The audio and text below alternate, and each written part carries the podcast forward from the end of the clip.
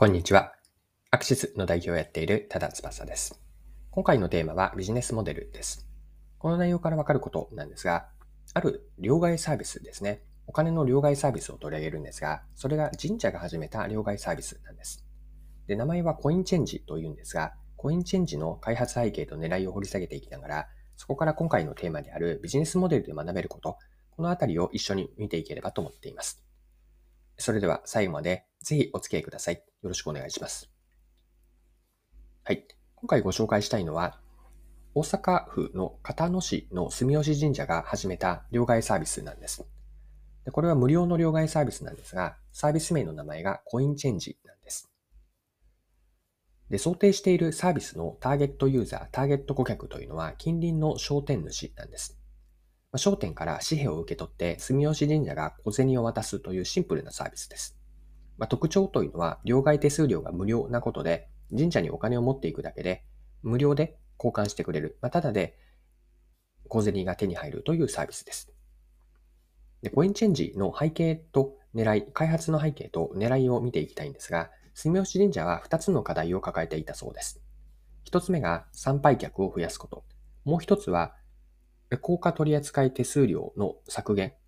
手数料を削減したいことにあるんです。で、後者について補足をしたいんですが、神社への参拝客がお賽銭をする、して得られる小銭というのは、普通に銀行に預けると手数料がかかるんですね。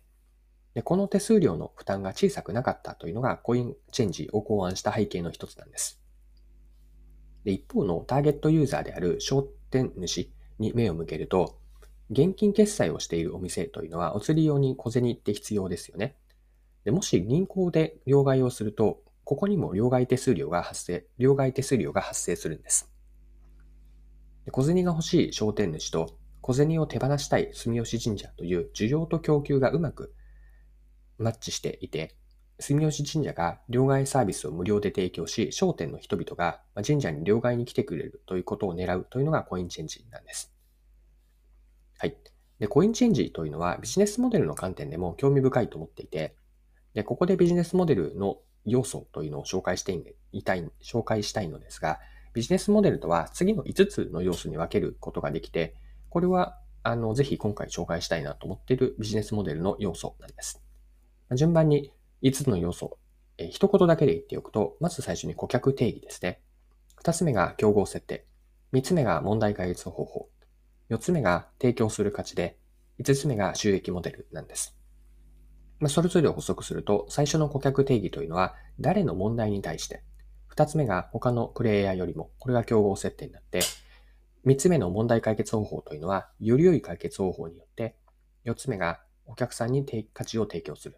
最終的に収益モデルとして、対価として収益を得る。価値の対価ですね。提供する価値の対価として収益を得る。でこの5つというのをうまく連動させることによってビジネスモデルが成立していくんです。で、今の5つというのを今回の無料の両替サービスであるコインチェンジに当てはめると、コインチェンジのビジネスモデルをもう少し解像度高く見えてくることになります。最初の設定という、えーと、要素というのが顧客定義だったんですが、お釣り用に小銭が必要な商店主にとって、両替手数料が負担になっているという問題がありました。まあ、そこで両替手数料を取る競合というのがま銀行に当てたんですが、両替手数料を取る銀行よりもより安く、これは無料ですね。両替サービスができるコインチェンジというのを提供しました。で、価値というのは神社に行けば無料で小銭に両替してくれ、手数料負担をなくせるという価値が商店主にあるわけです。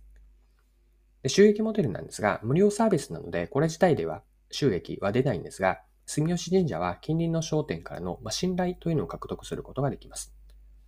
で、今の収益モデルについてもう少し補足をしたいんですが、コインチェンジ自体からは利益って生まれないんですね。その代わりにお金では買えない周りからの信頼を得ることができます。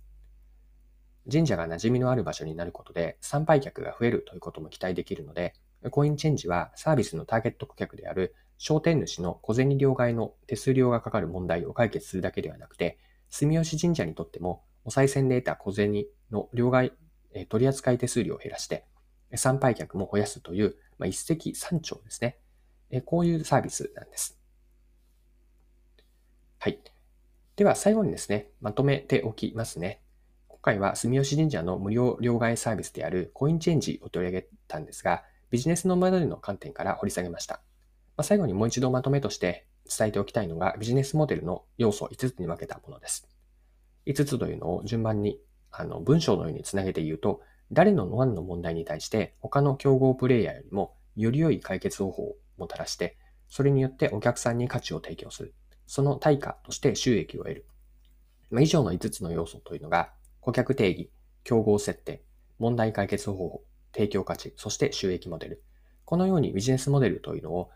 5つに分けていくと解像度高く見ることができるし、自分たちのビジネスモデルを考えたりとかアップデートしていくときに、この5つの要素ですね、ぜひ参考になるかなと思ってこんな話をしました。はい。今回も貴重なお時間を使って最後までお付き合いいただきありがとうございました。これからも配信は続けていくので、次回の配信でまたお会いしましょう。それでは今日も素敵な一日にしていきましょう。